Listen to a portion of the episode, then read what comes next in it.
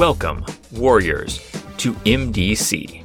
In this series, I'm examining every single goddamn page of the Secrets of Shadaloo supplement for the Street Fighter storytelling game, intent on uncovering the single biggest secret on each page. Every episode covers one page, every episode is short. Secrets of Shadaloo was published in 1994 by White Wolf Game Studio. Today we're discussing page 36, and I come to you today with a message of hope. Did you know you can get very far in life just by being a real shit? It's easy to forget in this game full of amazing physical specimens and enlightened masters of this and psychic monks of that for the rest of us who don't have that kind of genetic advantage or great discipline, there's still a place in this world, provided that we're willing to be, greasy and scummy. If you want a role model for this, you could do a lot worse than the manager of the Harbingers described on this page, Fernando de Gaulle. We are still, of course, in the Shadaloo Warriors section of Secrets of Shadaloo, even though today's character is not really a warrior. He's a manager of warriors. He's the guy who takes care of business for the Harbingers, setting up their matches, recruiting new members, conveying information from Shadaloo, and so on. He's sort of the Shadaloo liaison for the group. He's a creep. I feel, born a creep. That's the vibe that I get. And he's just played that hand as well as it can be played. There are a lot of advantages to being a creep, and we're going to talk about some of them today. In fact, that's going to be one of our Secrets of Shadaloo. But background first. Who is Fernando de Gaulle? Well, we are informed that he started out as a petty loan shark in Paris who got involved in the fighting circuit through gambling. Eventually, his operation came to the notice of Shadaloo and was kind of absorbed, as we saw described in earlier chapters, right? If you're doing good criminal work, especially anywhere remotely close to a street fighting match, a local Shadaloo representative, a boss or whatever, will just kind of show up and say, hey, did you know that there's a vast global crime conspiracy? Guess what? You're in it now. You have two choices. You can be under me in the pyramid, or you can kill me and replace me in the pyramid. Either way, you're in the fucking pyramid. So de Gaulle ended up in the pyramid. The text says that it cut his profits at first, but then he saw the value of it later when he was able to make some phone calls and get people out of trouble with Shadaloo's pull. This led him to fully embrace working with Shadaloo and become a manager for Street Fighters. Quote, he's worked several teams through their green stages. He knows when to play hardball and when to butter someone up with a ski vacation to the Alps. Fernando is slick, smooth, urbane, and just a tad bit slimy. And they say a tad bit, but there's a picture of him, which I will put on the Instagram, just because I think the vibe is so important to the character. The image is going to help convey that, kind of give you a sense of what I'm talking about here. But to tide you over until you check out the Instagram, here's what the appearance entry for him says. Quote, Fernando looks like French lounge lizard. Seems like a typo there, like it's missing an article. But actually, I think maybe it's a reminder that you're supposed to be reading this whole entry in an outrageous French accent. You're supposed to read it as Fernando would read it. So let me try again. Fernando looks like French lounge lizard. He wears leisure suits and slicks his hair back. Drag on cigarette. Long blink. Smarmy smile. He wears too much cologne and speaks with an overpronounced accent. Like that. He's not just French. He's like real silly French.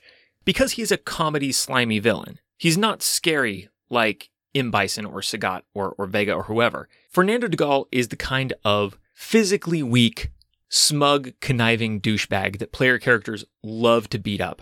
If you introduce this NPC in your game, I guarantee you a Street Fighter is going to dangle him out of a fucking window within like a handful of sessions. Maybe hang him out over a bridge, give him a swirly, something.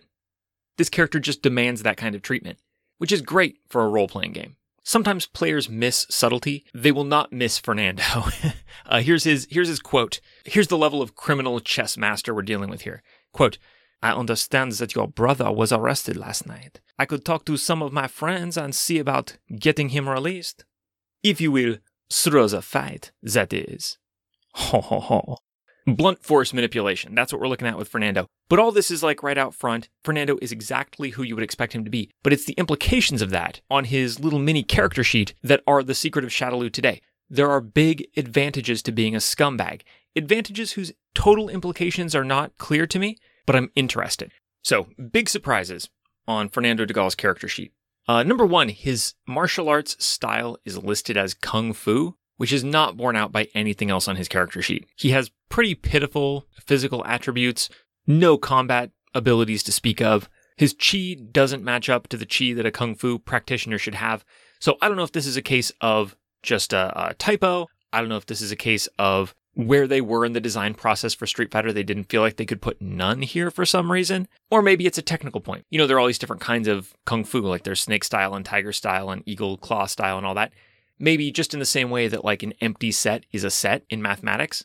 Maybe no kung fu is technically a style of kung fu. But anyway, it says that he knows kung fu. I see no evidence of that. Obviously, he is a manager, and as a real creep, a real slimy shit, he has lots of great skills that translate to being a manager. He's got a high manipulation score. He's got streetwise. He's got high subterfuge, strong wits, good contacts. He knows a lot of people. He has a pistol, which is something you will rarely see in these Street Fighter write-ups. Firearms are not at all common because you'll lose permanent honor if you use them, and they're not allowed in any kind of street fighting competition, and they're kind of competing for dots in character creation with other more effective combat techniques for Street Fighter types. But for a manager, you know, he's not worried about his standing in the eyes of other Street Fighters. He's not worried about winning matches, so he just carries a gun. He's got backing 4, which I find very interesting. Backing 4 is quite high. It's a position of responsibility, like you're fully taken care of. You're pulling down all kinds of money and benefits, and you're a full-on agent of your sponsoring organization. The interesting contrast is that none of the actual fighting members of the Harbingers have Shadaloo backing. Not even Blade, who is a Spanish ninja. I mean, that style description says that all Spanish ninja end up working for Vega, but not Blade somehow. I don't know if that's because Vega opted out, or maybe his position is so low that it doesn't even warrant a dot of backing. But yeah, like Lotus Blossom. I mean, she delivered Hong Kong to Shadaloo, no backing. The only member of the team who has backing at all is Siren, and that represents Interpol. She has 3 dots of backing to represent that she is a fully trained Interpol agent. She's involved in a death-defying secret mission to insinuate herself into the Shadaloo pyramid by engaging in illegal street fighting. That's only backing 3. Fernando de Gaulle has backing 4. Obviously, this is not because Fernando is a big deal. Fernando is a very small deal, right? Everything about him says expendable creep.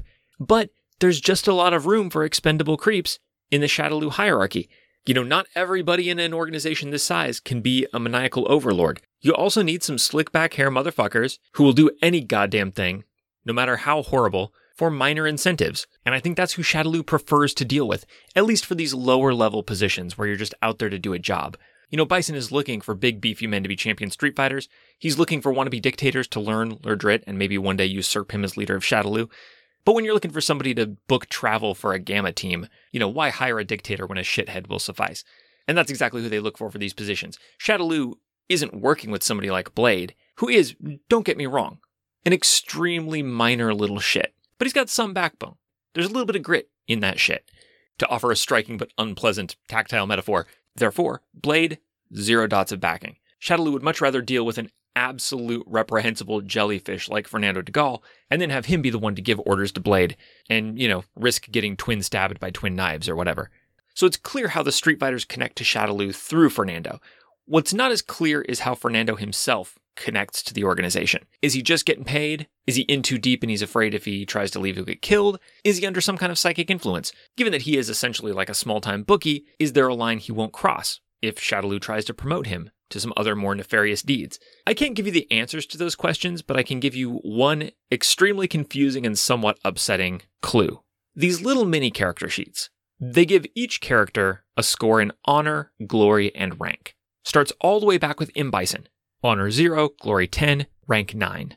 Right, Vega, slightly more experienced, slightly less impressive in the matches that he has fought, equally as ruthless as M. Bison. Honor 0, glory 8, rank 10. And this continues on the same way for Sagat, for all the lesser Street Fighters, the Gamma team, the Beta team. It even continues on to non-Street Fighters in this section. Theons, from the Order of Heavenly Unity. Honor 0, glory 0, rank 0. By the way, we'll have more to say about this Theon in a few pages.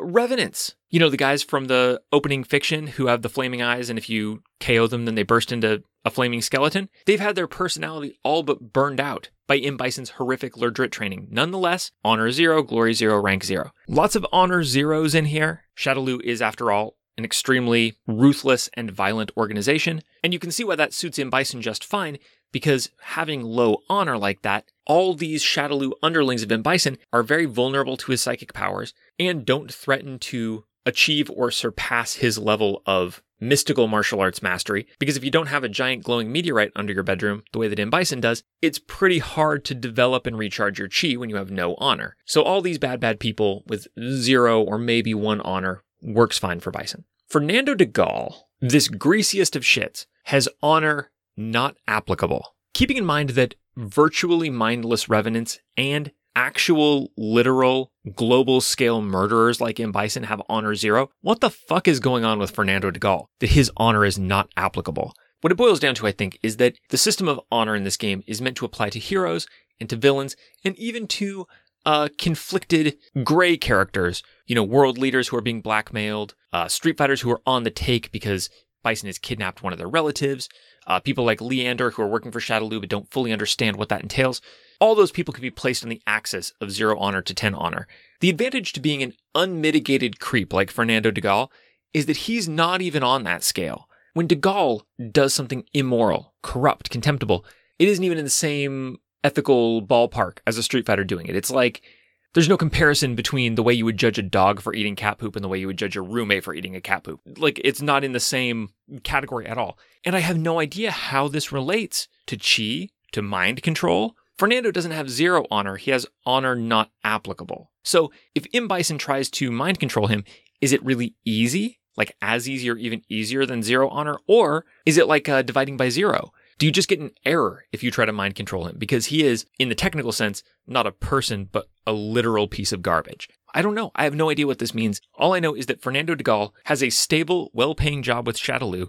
He gets to travel the world like a street fighter without ever having to street fight. And he gets to lie to people, shoot people with a gun, do whatever he wants, because for some reason the universe isn't keeping track of his morality the way that it's keeping track of other people's.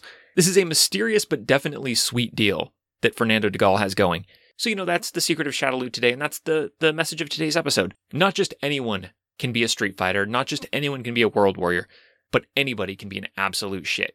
Give it a try. You may go far.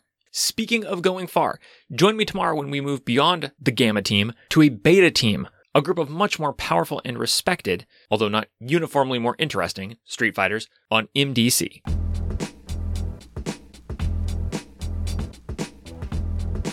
This has been MDC.